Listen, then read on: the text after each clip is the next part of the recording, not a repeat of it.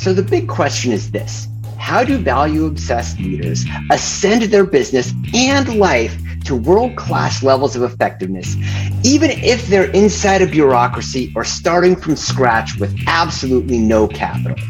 That is the question, and this podcast is going to bring you the answer. My name is Doug Utberg, and this is the Terminal Value Podcast.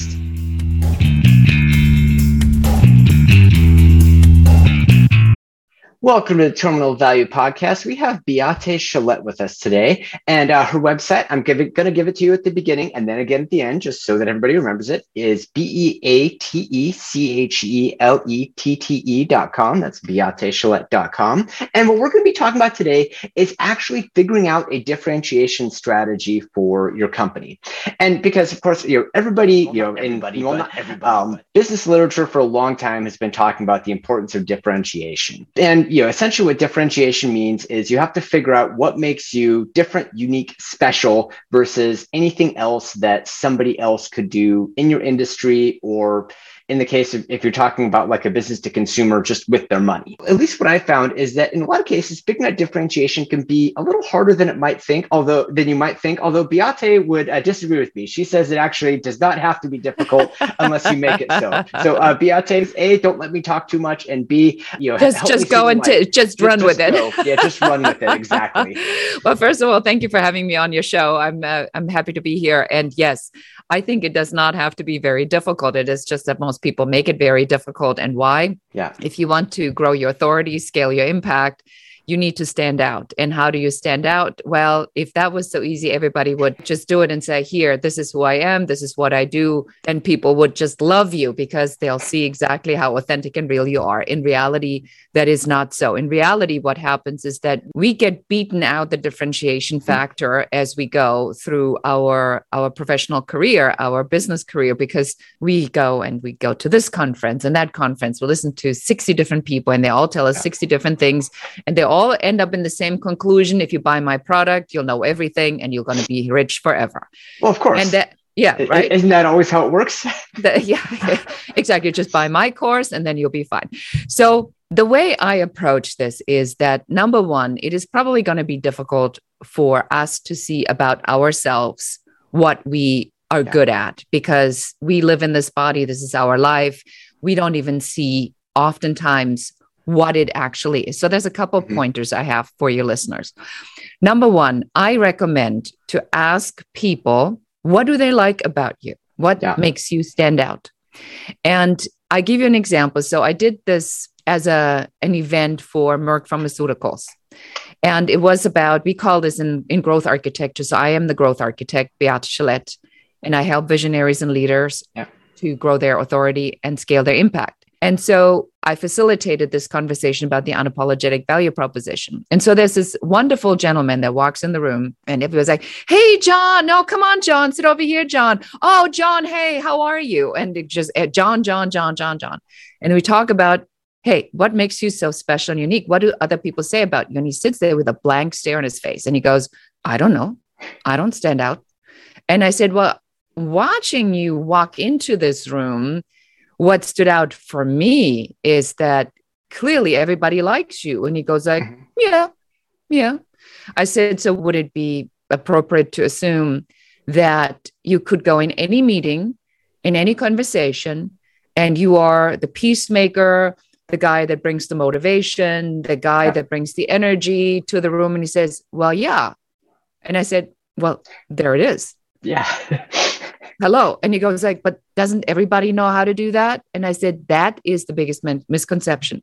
So to point out the obvious when it is so obvious to you that you go doesn't everybody know how to do that? That generally hints on a super skill that you have because it is so normal to you that you go but doesn't everybody know how to do that so for me, it was because I like strategy. So the more mm-hmm. people mm-hmm. throw at me, the more my brain starts to work. And then suddenly it spits out a system. It just can't help itself. Yeah. Or when I hear something, when I hear something or I read something, then immediately my brain goes to work, says, Oh, oh, that is so clear to me that I, I have to call this person and tell them. And then people say, Well, what what made you what made you recognize that? I said, I don't know. Doesn't everybody know how to do that? Ah, super skill. So you want to look at a super skill is not something necessarily you spend 10,000 hours to do. A super skill could be something that is so innately comfortable to you that you don't give it any value because it is so easy. So that's the first giveaway. Well, and so, actually, I, I want to unpack that. Go ahead. That, go ahead. Um, Dive in. I, I want to unpack that 10,000 hour idea because there was one thing I read recently. It was actually on, uh, just recently read James Altucher's book, uh, Skip the Line. And there was one of the many things he said in there actually, you know, that really resonated with me is that right you know if you go from say you know if you take uh, say a single skill and you want to be world class it's 10,000 hours right well but if you take the intersection of two skills now that goes down to about 100 hours because there are not there just because the population that you're competing against gets lower. If you take the intersection of three skills that goes down to 100 hours. And if you're taking the intersection of like four or more skills you're talking about an afternoon. And so the a part of you know what to think about too is not just okay how do i become the best in the world at one thing?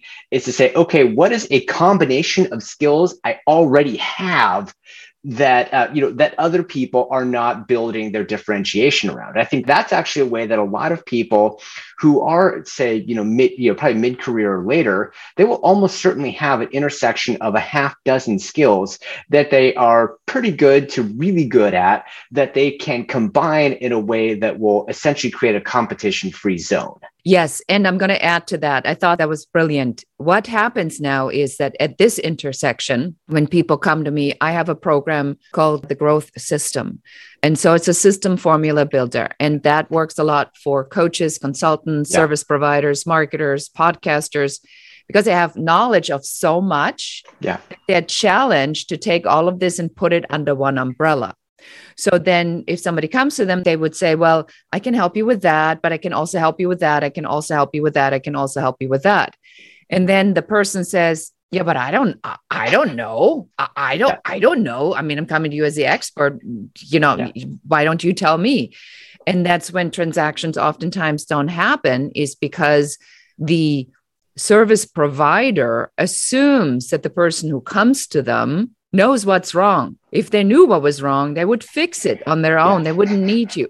Right. So, as service providers or as people that are helping others, it is our job now to figure out what is the umbrella. And I'm going to give you an example for that. So, you know, as a strategist, so you would say, yeah, but what strategies do you devise? I would say, well, that depends. What strategy do you need? So now we are in uh-huh. that I have no idea what she does most. But if I say that if you are overwhelmed, you're running out of time, you are, uh, you can't squeeze any more time out, you're working 16 hours, but you did this to get freedom, mm-hmm. right? I mean, you're doing this because you want the freedom. Yeah but now you're enslaved. You're the slave to your business because you don't have a strategy. Now, suddenly, the strategies in relationship to an emotional problem. Uh-huh. now you know that I understand the problem that you're having. And now, if I mention what I do, you automatically make the connection that the strategy I will suggest will help you to actually figure out the strategy to get to the freedom. Yeah. So, in the language, that we have to design as our differentiation factor. It has to be clear what is the problem that you're actually going to be able to solve with what you're really good at. Mm-hmm. So so the first part is what am I really good at? The second part is who has the problem yeah. and then how can I solve the problem? So there's three pieces to it. And when you are connecting these like almost like over matching, you know, like you put the three circles yeah. on top of each other, the piece in the middle, that's the sweet spot that your offer should be going in. And then your differentiation factor suddenly is not so difficult anymore. So I've done this with just to give you another example. So I I did this with a client who is in coaching. Yeah. Now, if I were to say she's a coach or even an executive coach, then people would say, yeah, I mean, how many thousands of coaches are out there? I mean, there's no differentiation factor in coaching.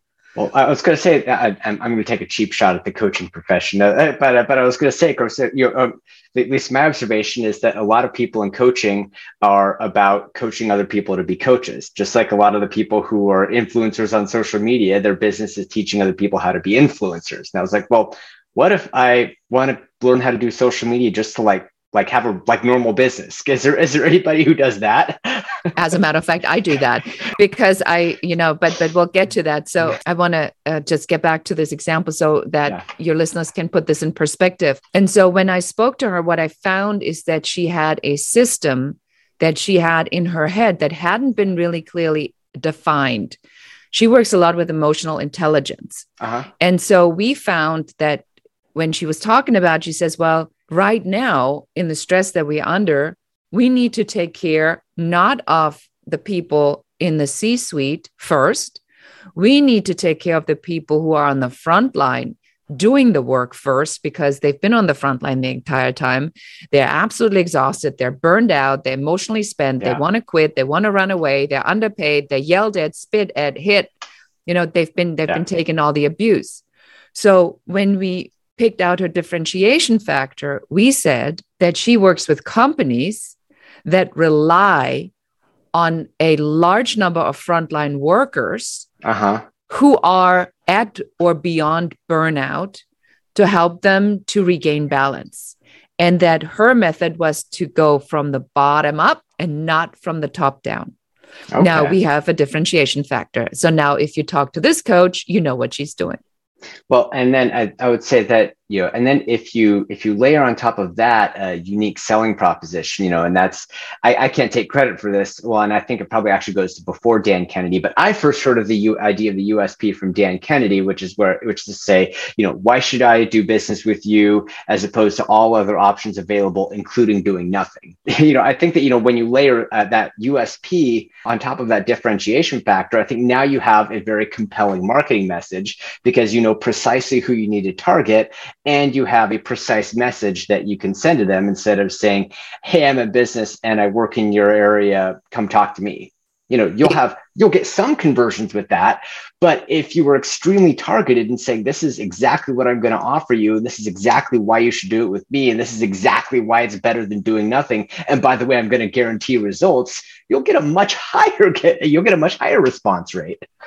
You're absolutely correct, Doug. And what goes with that is also the confidence of the mm-hmm. value mm-hmm. proposition. We call it in growth architecture the unapologetic value proposition. Yeah. It's still a USP because it is about you showing up and owning who you are. Uh-huh. And and a lot of people, and I'm, i bet you get in, you you come across this all the time too. People are nervous if somebody doesn't like them or doesn't want their service. Well, our job is to help people to understand if we are the right fit or if we're not. So if somebody says no, mm-hmm. our objective is also achieved because we just eliminated who is not our client. So, in this value proposition or in this idea about talking or de- demonstrating why me, you have to have something other than describing the actual yeah. service. You have to describe what the end result is that you bring and who you're who you're helping. Yeah, I, I like that. Yeah, this is yeah. Well, and I think you said it earlier, which is to really clearly define the, you know, describe the problem that you are solving and why it is that you are able to solve that problem in a way that is unique. Yes, exactly. And that means that you have to actually understand the problem that your clients are having. And that is another piece that I would highly recommend mm-hmm. is to listen to what your prospects are saying. And when they go like, oh, if I only would you know, like what you just said a minute ago when you said, oh, if only somebody would just teach regular business owners on how to be better at social media. Well, guess what? I've heard this so many times yeah. that I, I created a mastermind program around that, which is helping people to design the workflow because we have a you know i'm a strategist so i mean workflow that's like my dream you know please anybody say process system strategy and i'm right there and but you can't stop there then we teach your va how to do it and yeah. if you don't want your VA to do it, then you can tell us and we'll we'll put someone on the project. But you have to understand exactly what people are going through and what they need and then look at your skill set and say, well, but I have that. I've already created all of that. What if I could help other people to also have two pieces of content and 50 touch points per week and save them mm-hmm. 15 hours? Would that be would that be valuable to you? Yeah And then people say, oh my God, that exists. So that's how you have to listen intently to when you speak to prospects or you hear other people speak. What are they actually saying? So it's not that you're a coach, it's not that you're a consultant, but what is the problem that they're experiencing and what does it mean for them? It means that you're spending 15 hours a week on stuff you should not be spending your time on because you mm-hmm. should be on the phone prospecting and closing big deals. You should not be sitting there doing audiograms and posting graphics and snippets and tagging people. You should do none of that. I would say yes, and I, I would actually take what you would what you what you would say almost to another level and that you know i would actually say that you know what what you really want to be doing is figuring out how to get the to get those big deals to come to you so mm-hmm. that instead of you having to go out chase hunt kill is that in you know is to substitute marketing for that manual effort and put a system in place so you have like for example a sales funnel so that you can identify you get people to self-identify take them through a warming up process and then yeah and then by the time you talk to them they already know who you are already know what you do and are already predisposed to want to work with you because they they already feel comfortable with what you're doing now, of course, that's a lot of work to set up, but I would actually argue that should be the goal. And, you know, be, because I think what you're talking about is that almost that, you know, kind of that value ladder of activities, right? And as a part of running a business, there's, I don't know, probably about 10 to 20 kind of full-time equivalent headcount worth of activities that need to happen. And so you need to figure out some combination of technology, of outsourcing, and possibly employees to make all of that work. And I think well, yeah. Yes, yes, and so here's the the way we I look at this as a yeah. as a growth architect. You look at your business in this circle activity. Yeah. So I've designed something called the five star success blueprint. And so we diagnose where the issues are in a business very quickly. It's either with the idea, the offer, the system, the team, or the leader. And you are needing a strategy for all of these. So the funnel is only one part of the strategy when you have the Fair offer. Enough. Yeah. You still need a strategy for the idea. You still need a strategy for the system. You mm-hmm. need multiple strategies because when you have the offer, then that's where the sales funnel comes in the lead generation the ads yeah. the however you're going to get people in the funnel the social media strategy is now when we are going uh, further down the road in leadership because that's how we're building authority. Uh-huh. is now we have the system working but how do people learn about you? So you don't want to do that in the beginning. You want to do that when you're really stepping into leadership and you can scale this up because now you're scaling up.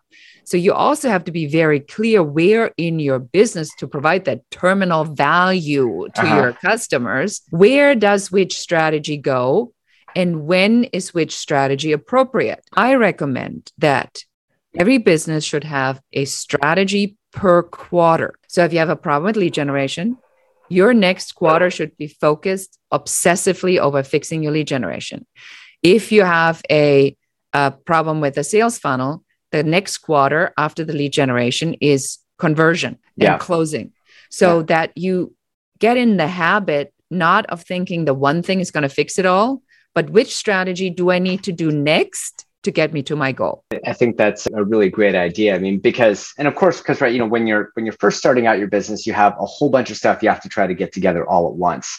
And so even if you get one part to where it works passively it's probably going to be a good idea to come back to it in a few months to quarters because there's almost certainly a way that it can be you know improved very significantly based on all the other improvements you made as you've been going along 100%. You're absolutely correct.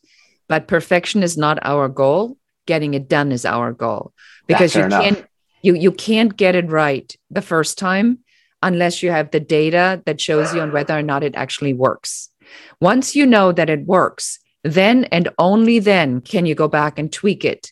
But you know, some people spend two years on getting the right logo, and some people just waste time on stuff you got to get the leads in, got to get the conversion going, got to get the sales, get the cash flow going, and then build the business up. As I'm fond of saying, you know, until you sell something, you don't have a business. You have a hobby. I really like that quote of yours. Yes.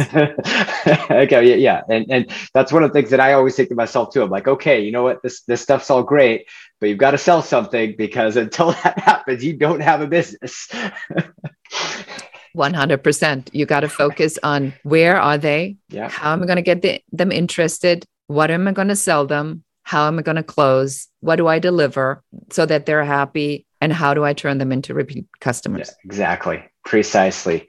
Precisely. Well, I think that's actually, I was going to say, that, that feels like a pretty good conclusion point. Yeah. Because yeah, I always like to end on a high note. I'm a, I'm an old school Seinfeld fan. So I keep thinking of the, you know, George Costanza, where, you Yeah, know, as soon as he, uh, you know, as soon as he gets everybody to laugh as a joke, he just leaves the room. Always end on a high note. But I think, you know, before we actually end, end, give us one or two last insights. Uh, and then uh, uh, again, uh, let everybody know your website again so they'll know where to find a little more. Yes, of course. So, my biggest insight probably that I've learned is don't take failure personal.